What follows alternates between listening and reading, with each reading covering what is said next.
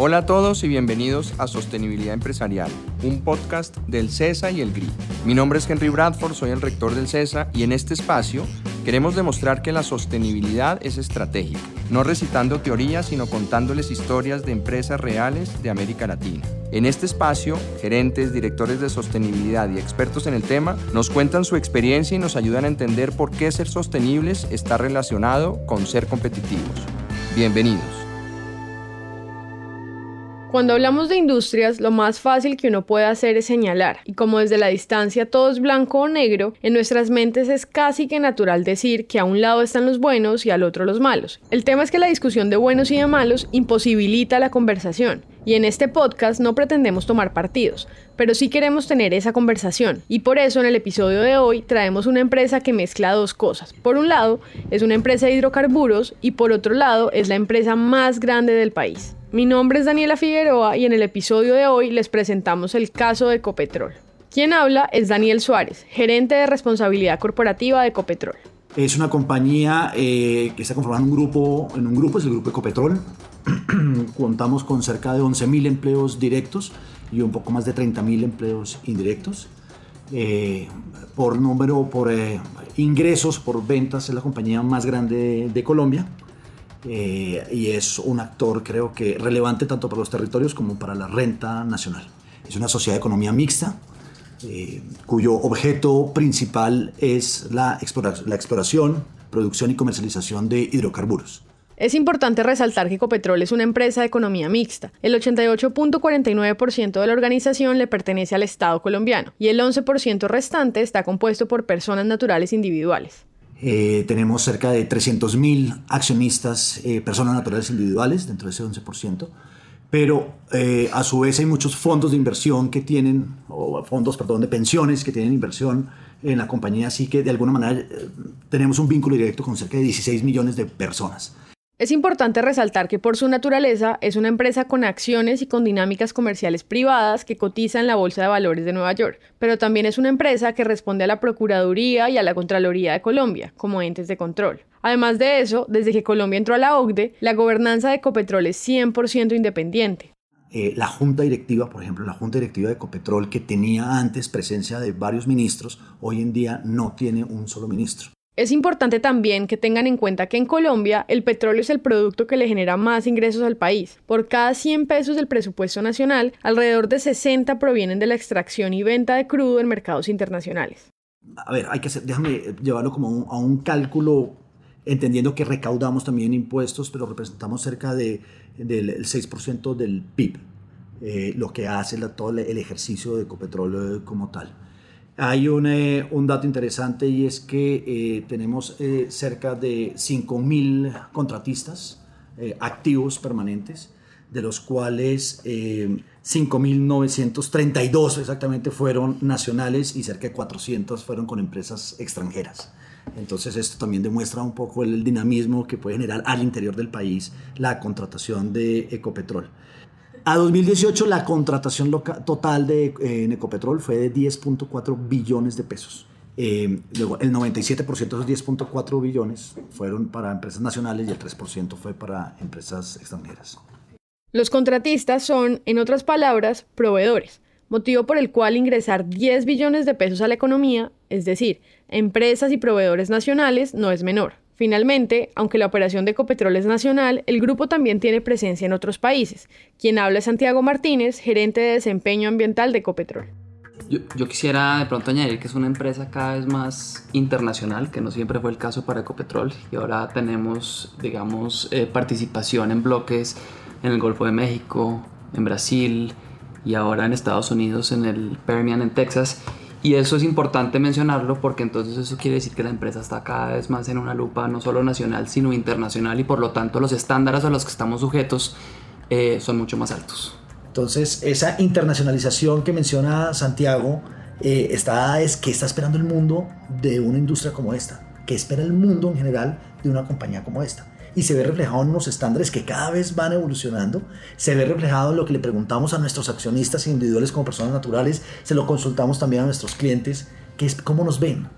¿Qué se espera de nosotros o qué se espera de una industria como estas? Son preguntas muy útiles para detonar conversaciones en materia de sostenibilidad, sobre todo en una industria tan impopular como esta. Cuando hablamos de sostenibilidad, hablamos de gestionar los riesgos y las oportunidades. Y esta industria es la industria de los riesgos y las oportunidades. La sostenibilidad realmente sí es el punto común de, todo lo que estamos haciendo eh, en Ecopetrol, pensando a largo plazo eh, con los recursos que tenemos, pero de la forma como mejor vamos a llegar a ese, ese propósito superior. Hay, transversalidad tal vez es la mejor palabra, porque realmente está en todos los segmentos, para todos los grupos de interés, desde todos los, de todas las áreas de la compañía. Y hablamos más es de responsabilidad corporativa como un gran concepto sombrilla. Y ese concepto sombrilla lo que implica es ese conjunto de prácticas, principios y valores eh, que eh, eh, implican el compromiso mismo, el compromiso de la organización en, considerar los riesgos e impactos, de considerar, tener en cuenta, ser conscientes de los riesgos e impactos de la operación que tenemos con el propósito de cumplir o de llegar a los objetivos empresariales y al desarrollo económico, social y ambiental de nuestros grupos de interés. Realmente esta compañía está llamada a más. Para desarrollar la estrategia de sostenibilidad o la estrategia de responsabilidad corporativa de Ecopetrol, es importante empezar diferenciando sostenibilidad de responsabilidad social empresarial. Muchas veces responsabilidad social empresarial quedaba solo en, el entorno, eh, en esa filantropía, cómo estoy haciendo con esta comunidad aledaña. Eso solamente le estaríamos llegando a un grupo de interés que es comunidad. Entonces, cuando vemos el impacto es a los demás, es que estamos haciendo con el resto de grupos de interés. Como acaban de escuchar, en responsabilidad social empresarial se tiende a hablar solamente de comunidades. Este ejercicio, en cambio, parte de un entendimiento mucho más amplio de mis grupos de interés. Porque la cadena de valor definitivamente no se puede circunscribir solo a proveedores y tampoco a los clientes.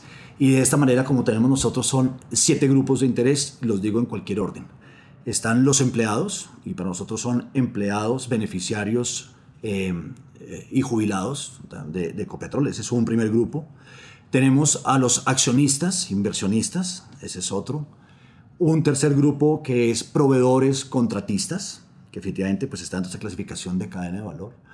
Otro grupo eh, son los clientes.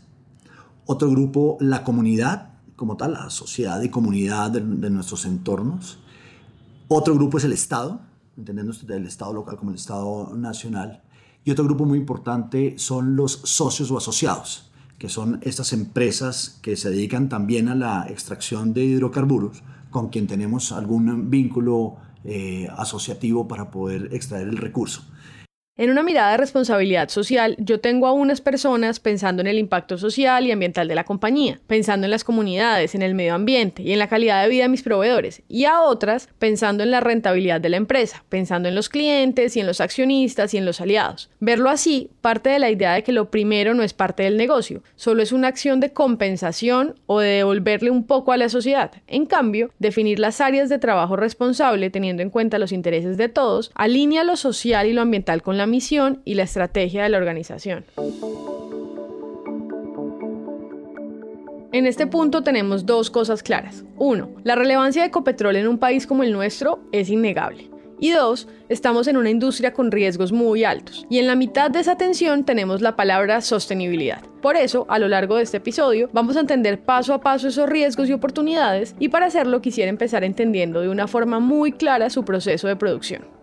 El petróleo se encuentra en la tierra, en el subsuelo, bien abajo, y se encuentran unas piscinas de eh, crudo donde materia eh, orgánica se ha, digamos que ha subido de una roca generadora que está todavía más al fondo de esa roca generadora, entonces ha subido y se ha quedado atrapado el crudo en unas, como en unas, en unas piscinas o en unas cuevitas, digámoslo, eh, en, yacimientos. en unos yacimientos, entonces lo que llamamos los yacimientos. eso está ahí, y eso está ahí y lo que hacen los ingenieros los, y los geólogos es encontrar a través de eh, la sísmica, empezar a encontrar dónde están esas piscinas. Entonces hay una ciencia detrás de esto y es a través de eh, unas ondas encontrar dónde están esas piscinas. Y viene la etapa de exploración. La exploración lo que consiste es entender cuánto hay y qué tipo de hidrocarburo porque esas piscinas están acompañadas de gas, de crudo, pero también de agua, lodo y una cantidad de material. De esa exploración, y que esto dura un proceso, que es un proceso largo, pasa a una fase de producción. Y la producción es, encontramos, es rentable, la calidad del producto es la esperada o la, que se necesita, y viene la extracción como tal, que es el proceso de producción. Esa producción implica entonces sacar el crudo, sacar los hidrocarburos, sea gas o, o petróleo, de, esas, de esos yacimientos, eh, extraer el agua, el lodo, todo lo que viene, separarlos, reutilizar. Y una vez tiene el crudo y el gas, lo que hace es transportarlo para llevarlo a unas plantas donde se van a transformar. Esas plantas donde se transforman lo llamamos refinería. Esta refinería lo que hace es un proceso químico para, eh, dependiendo del tipo de producto que vamos a esperar, porque nosotros tenemos diferentes eh, productos al final, y ese producto después de refinería se lleva a de almacenamiento para después ser distribuido y esa distribución es eh, lo que vaya a la comercialización como tal. Este proceso, como se imaginarán, asume un montón de riesgos. Posiblemente el más conocido tiene que ver con derrames de petróleo, que se producen debido a accidentes o a prácticas inadecuadas en la extracción o transporte y que afectan ecosistemas, sobre todo marinos o fluviales. Cuando estos derrames ocurren por accidentes o por malas prácticas dentro de la compañía, el responsable es evidentemente Ecopetrol. Si llega a haber un incidente que está asociado a causas operacionales, ahí la responsabilidad de Ecopetrol es absoluta y total de dejar esas áreas en las mismas condiciones en las que estaban. O sea, no se trata solamente de una limpieza, sino de hacer todas las compensaciones ambientales necesarias para, digamos, reconstituir esas, esos ecosistemas. Primero se activa inmediatamente unos planes de contingencia y debe inmediatamente atender, digamos, la emergencia. Hablan mucho de la velocidad Claro, es, es, crítico, digamos, poder actuar de manera inmediata y seguir unos protocolos que ya están establecidos, informar inmediatamente a las autoridades ambientales, alertar a las comunidades Decimos esto porque es un riesgo que está presente y cuando ocurre implica un montón de costos ambientales, económicos y obviamente reputacionales. Sin embargo, hay que decir que los derrames de petróleo no son solamente operacionales. De hecho, la mayoría de estos accidentes en Colombia ocurren a manos de grupos armados ilegales, en donde el contexto país también implica riesgos que están presentes. La gestión social y ambiental de Ecopetrol está enmarcada dentro de la Vicepresidencia de Desarrollo Sostenible. La Vicepresidencia de Desarrollo Sostenible que tiene por un lado el área ambiental, pero por otro lado el área de prosperidad social, de relacionamiento y de seguridad física, esas son como las, las cuatro herencias. Desde esa área en este momento se eh, enfoca, uno, toda la inversión socioambiental de la compañía. ¿Por qué digo socioambiental? Porque tenemos un portafolio que le pega tanto al tema social como al tema ambiental y, mucho, y lo que tratamos muchas veces de integrar los proyectos y tener una visión, digamos, integrada entre los dos.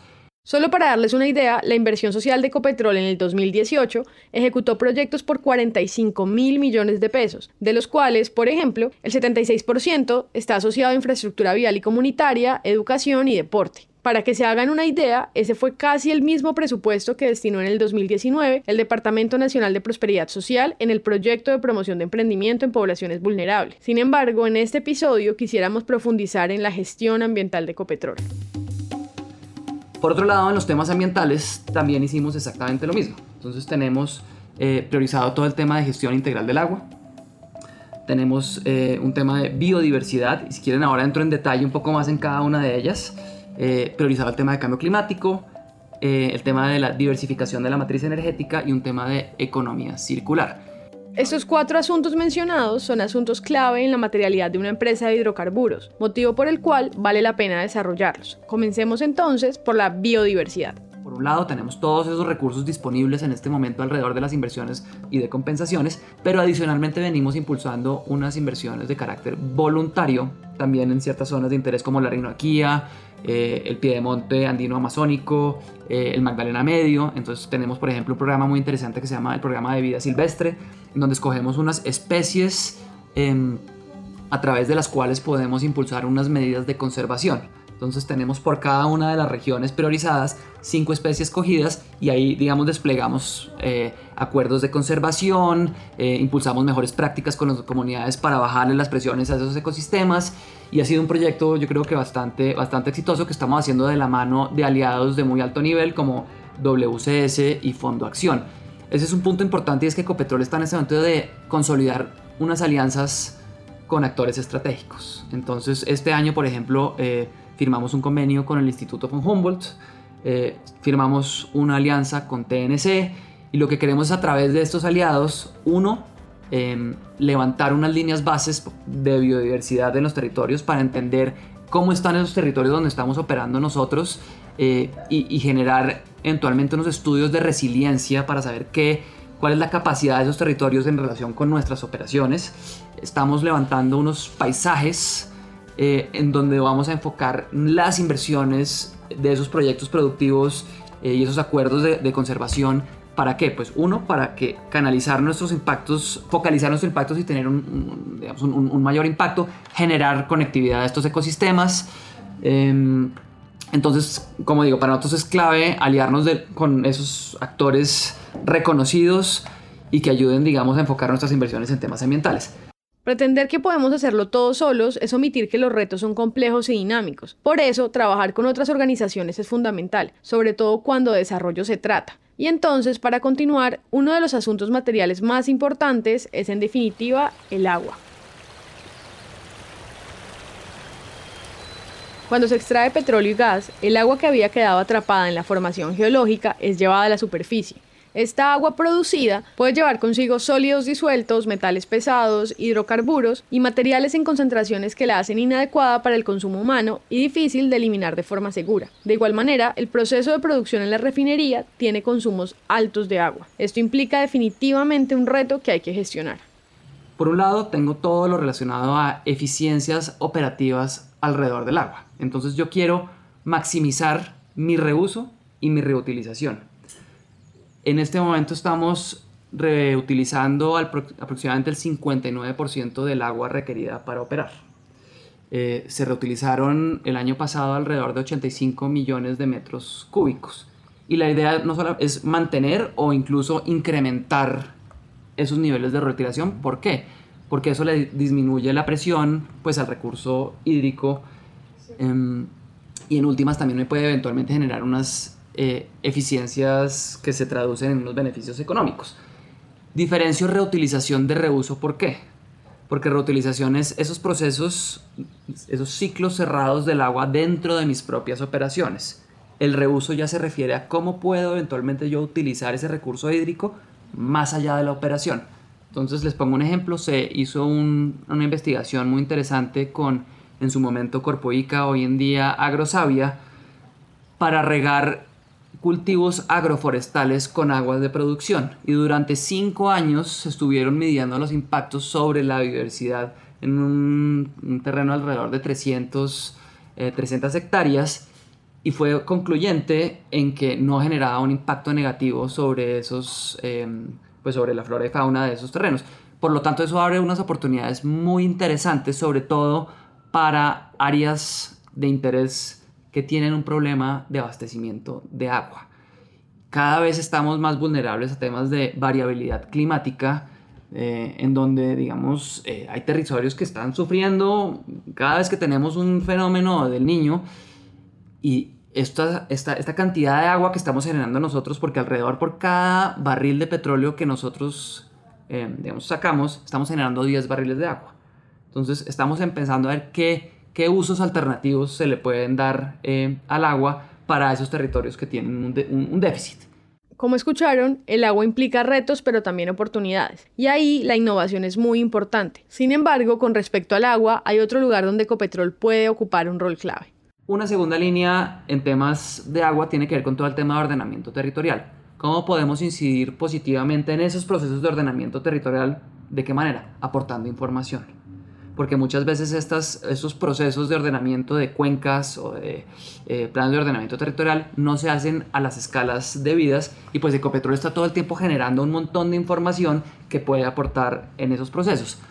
Y en tercer lugar, eh, en, esa, en esa estrategia integral de agua, como les decía, Ecopetrol eh, opera en ciento y pico de municipios y en algunos de ellos tengo unas eh, unas vulnerabilidades muy grandes en temas de abastecimiento de agua. Entonces, ¿cómo puedo yo, eh, en esa prosperidad compartida que hablábamos hace un segundo, ayudar a contribuir a soluciones alrededor del agua? Bien sea acueductos o otro tipo de soluciones que de alguna manera le permitan un mayor acceso a las poblaciones de esos territorios de interés.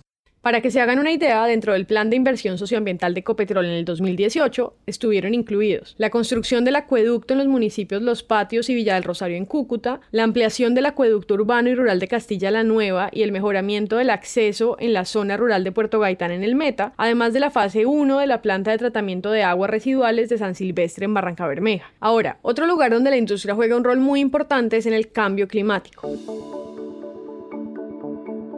Para empezar, hay impactos indirectos innegables, y es que la mayor cantidad de gases de efecto invernadero producido por actividades humanas provienen de la combustión de combustibles fósiles, dentro de ellos el petróleo y el gas. La economía del mundo de hoy depende en gran medida de los combustibles fósiles, y Ecopetrol es entonces un proveedor. Sin embargo, como empresa tiene un rol importante. Durante su proceso de extracción, producción y transporte, tiene una huella que manejar.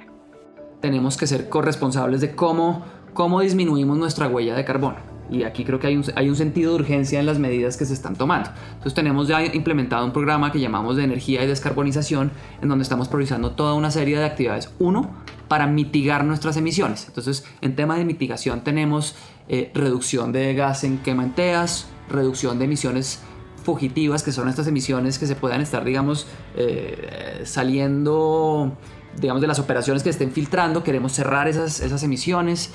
Em, un tema de eficiencia energética, de energía renovable y a través de esas iniciativas en últimas lo que busca es uno disminuir la, la, huella de carbono. A la fecha se han disminuido en los últimos 10 años alrededor de 5 millones de toneladas, de las cuales hemos logrado ya verificar un millón de ellas a través de un, de un tercero eh, que se llama una empresa llamada Rubicanion. Y pues nuestra, nuestra meta ahí es muy clara y es pegarnos a la meta del país, a las eh, el país se ha comprometido con una reducción del 20% al 2030 y nosotros, digamos, estamos apostándole a, esa, a esa meta, pensando cómo incluso podemos eventualmente subir nuestros niveles de ambición.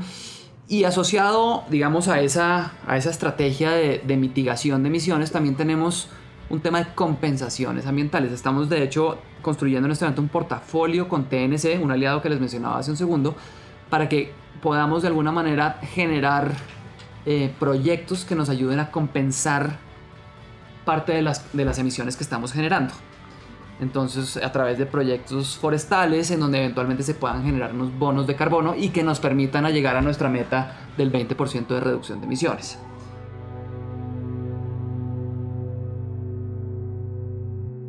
Cuando hablamos de huella de carbono, hablamos de reducir y de compensar, y Ecopetrol adelanta proyectos en ambos frentes. Hasta aquí hemos hablado del agua, de la biodiversidad y de cambio climático, que son posiblemente los temas más controversiales de los hidrocarburos en materia ambiental, pero no son los únicos. Hay dos temas igual de importantes que son economía circular y reconversión energética. Comencemos con economía circular. Para quienes no conozcan este concepto, básicamente lo que yo busco es hacer un uso más eficiente de los recursos y de los materiales dentro de mis procesos productivos. ¿Eso se traduce en qué? Eh, en mayor aprovechamiento de mis residuos y en mayor reutilización del agua, en mayores eficiencias energéticas, cerrar los ciclos productivos de manera que yo esté generando menos impactos ambientales y esté siendo más eficiente en mis operaciones. Yo creo que uno de esos elementos indispensables en las iniciativas de economía circular es la innovación. Es como yo tengo procesos disruptivos que cambian la forma en que yo vengo operando. Y para eso tenemos, digamos, varias formas de, de, buscar esa innovación. Nosotros tenemos, digamos, un brazo de investigación y desarrollo que es el ICP, el Instituto Colombiano de Petróleo, en donde vamos incorporando unas, digamos, líneas prioritarias dentro de nuestro mapa de ruta tecnológico. Entonces, muchas de las, digamos, iniciativas que yo quiero mover las trabajamos mucho de la mano del instituto. Entonces, para ponerles un ejemplo, en este momento estamos haciendo una investigación sobre eh, el manejo de los lodos aceitosos y cómo eso que en este momento es un residuo, eventualmente podría transformarse en un material eh, ligante asfáltico para vías terciarias. Y ahí le podría dar a un reuso eh, a, ese material. Entonces, digamos, el tema de innovación creo que es, que es crítico eh, para poder, digamos, hacer estas transformaciones, por lo menos en materia de economía, de economía circular. La economía circular es importante en todas las industrias, pero mucho más en las industrias entendidas como altamente contaminantes. Y la palabra clave de lo que acabamos de escuchar es innovación. La ciencia, la biotecnología, la inteligencia artificial, el Internet de las Cosas y todo esto, aplicadas en industrias, permiten un montón de eficiencias que se traducen finalmente en oportunidades de negocio y en disminución de impactos ambientales. Ahora hablemos de renovación energética. Cuando hablamos de hidrocarburos, en realidad estamos hablando de energía, que usamos para transportarnos en vehículos y aviones, o para tener electricidad en nuestros hogares, o para mantener fábricas funcionando. Al respecto, aunque las fuentes renovables de energía siguen aumentando y por ejemplo los vehículos eléctricos están viviendo una suerte de auge, según Wood Mackenzie, el consumo de combustibles fósiles todavía representa un 70% del consumo mundial de energía y la transición energética todavía tarda un poco, incluso hablan de décadas. Con esto no estamos diciendo que no tiene sentido apostarle a fuentes más limpias de energía, solo estamos diciendo que la transición tiene que ocurrir pero que inevitablemente será gradual. Por eso, por ejemplo, en octubre del 2019, Ecopetrol inauguró en el departamento del Meta el segundo parque solar más grande de Colombia con 54.000 paneles solares. Esto para que a futuro la matriz energética de la empresa aumente su porcentaje de energías limpias. Por eso no es gratis que el eslogan y el propósito manifiesto de la empresa no hable de petróleo, sino de energía para el futuro. Y esos son tal vez de los casos eh, de cómo, si nosotros somos el mayor consumidor, tal vez el mayor uno, uno de los cinco más grandes consumidores de energía en el país, pues cómo realmente estamos en ejercicios de autosuficiencia, cómo esa energía la extraemos de diferentes fuentes. Entonces estamos en trabajos de energía eólica, en eh, solar, eh, entonces ya estamos incursionando para estar nivelando de alguna manera esa matriz energética. Según Boris Mulet, gerente de energía de Ecopetrol, la participación de las energías renovables de la empresa hoy es de solo 2% y la meta es llegar al 15% en el mediano plazo. Hablar de esto es hablar de perdurabilidad en el tiempo, es prepararse para el largo plazo. Es curioso, pero cada que una empresa de hidrocarburos lleva al frente algo que está haciendo, hay una sensación general de que lo hace por compensar un daño. De hecho, durante mucho tiempo fue así. Lo que queremos evidenciar en este episodio es que esa no es la razón. La razón es porque esa es la forma de conservar la compañía en el tiempo. Para empezar, las eficiencias ambientales son rentables. O sea, yo, yo la forma en que concibo hoy en día los temas ambientales es, están totalmente ligadas a, a mi día a día y al, y al negocio. Es como yo maximizo mi uso de agua, cómo reutilizo y reuso más agua, cómo mejoro mis procesos de eficiencia energética, cómo genero energía a través de eh, fuentes más limpias, cómo eh, prevengo y mitigo los impactos sobre la biodiversidad en las áreas en las que estoy operando. Digamos, son, son una diversidad de temas que hacen parte digamos, nuevamente del corazón del negocio, ya no es un tema de responsabilidad corporativa, no es un tema eh, digamos, eh, marginal, realmente es del corazón del negocio. Y creo que las empresas que se toman esto en serio, además logran ser, uno, más competitivas eh, en el mercado. Entonces yo creo que, que sí, que, que, ser sostenible es un buen negocio. Contamos con la ventaja de tener un think tank al interior. Y además hay unos profesionales de una calidad que no se puede imaginar, pensando todo el tiempo en algo que no ni se le ocurre. Y es cómo hago para transportar mejor el crudo de un lado al otro, qué, le puedo, qué ingrediente le puedo dar, pero además qué tipo de energías vienen. Entonces estamos pensando no solamente en la solar, eólica, lo, lo típico, sino qué más. Y estamos pensando en nuestros lodos, y lo decía Santiago al principio, lo interesante es que todo puede generar eficiencias, todo puede llegar a ser negocio, que si no es negocio casi que no sirve. Es piense porque todo tiene que redundar finalmente en el negocio y entonces tiene doble impacto. No solo una mejora en, el impacto, por ejemplo, el medio ambiente, sino también en el costo eficiente. Cuando estas cosas pasan, una organización, con todos los retos que tiene, deja de ser reactiva y se va al frente. Muchas veces uno trabajaba por anticipar para que no me regulen, venga y yo me regulo. Hoy en día, el llamado a todas las organizaciones de todo tipo es a cómo va a contribuir. Ya no solamente reparar, sino cómo va a contribuir. Y cómo va a contribuir incluso más de lo que me dé la ley. Entonces, si bien quiero anticiparme a un, a un entorno regulatorio más estricto, con el pleno convencimiento de generar un impacto positivo o llevar una contribución mayor. Caso concreto de Ecopetrol, la calidad de los combustibles. Hoy en día la regulación señala que debe estar por debajo de 50 partículas de azufre por millón. Y nosotros llegamos al 10. 10 partículas. Está aún por debajo, pero porque tenemos el firme convencimiento. Y fue el compromiso de esta compañía en cabeza del presidente de, de reducir al máximo las partículas de azufre en el, en el combustible, porque de alguna manera es el grano de arena que aporta Ecopetrol a la calidad del aire. Si la compañía cualquiera, esto es eh, en aras del debate de la sostenibilidad, está haciendo esto para anticipar solamente el entorno regulatorio, se está quedando corto. Realmente el llamado es cómo va a contribuir. Dígame usted que está contribuyendo para esos grandes objetivos. Dicho todo esto, tiene sentido que el propósito superior de Ecopetrol sea hacer, en sus palabras, la energía que mueve a Colombia. Desde el año pasado establecimos cuál era el propósito superior de la compañía y es ser la energía que transforma a Colombia. Eh, y eso es un ejercicio, fue un ejercicio interesantísimo porque fue un ejercicio de liderazgo colectivo, donde entre varios establecimos cuál es ese propósito. Y de alguna manera a quienes nos esté oyendo, los invito a que piensen en el propósito superior de su organización. Creo que ese marca, marca definitivamente el norte de las organizaciones. Un propósito superior va más allá de una misión, de una visión a las cuales estamos acostumbrados a tener. El propósito superior nosotros es lo que nos marca el, ese norte y esa guía hacia dónde va, la misma estrategia. Entonces, con lo que estamos hablando ahora es la energía que transforma Colombia. Yo no estoy hablando de soy el petróleo, no, soy la energía y cómo realmente estoy transformando a Colombia a través de esa energía que nosotros mismos producimos desde lo personal y con, con el mismo negocio. Ese propósito superior pregunta o responde más bien al por qué vengo a trabajar, eh, qué pasa si yo no existiera, si realmente yo tengo ese propósito superior, si yo lo que me he establecido, esas altas, esas metas, esos estándares altos, pues de manera eh, sistemática toda la organización tiene que estar caminando hacia allá. Y la integridad corporativa lo que señala es, aquí tenemos estos estándares, estos, eh, todas estas frases que hemos dicho y que queremos llegar, qué queremos hacer, dónde está nuestra estrategia, la visión, dónde está el decálogo, cómo me comporto yo como individuo de Ecopetrol, como funcionario de Ecopetrol, de acuerdo a lo que se espera de mí, en cada uno de los roles. Y ahí es donde conecta, eso es lo interesante, cómo conectan las personas con estos temas de sostenibilidad y responsabilidad corporativa. Porque se nos está quedando muchas veces el discurso en qué es la sostenibilidad, la responsabilidad corporativa y yo como individuo, ¿qué? ¿Será que eso es solamente las compañías? Pero resulta que las compañías realmente están hechas por las personas y yo como persona realmente, ¿qué estoy haciendo por ese gran propósito superior? Y ahí donde da la transversalidad. Ah, exactamente es ahí donde todos esos temas, independiente del rol que usted tenga en tu organización, tiene que estar contribuyéndole a ese propósito superior. Entonces, todo esto lo que quiero decirte es cada la premisa es estar más cerca de los equipos, estar más cerca de las personas. Entienda lo que pasaba, para dónde va la compañía y bájelo en el lenguaje que usted maneja de manera permanente.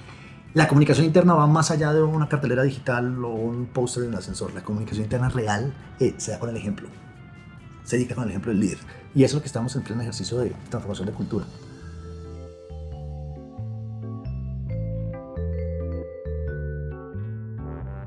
Este episodio fue producido por Juan Pablo Ramírez y editado por mí. El diseño de sonido es hecho por Miguel Andrade y el trabajo gráfico es realizado por Juan Diego Bernal.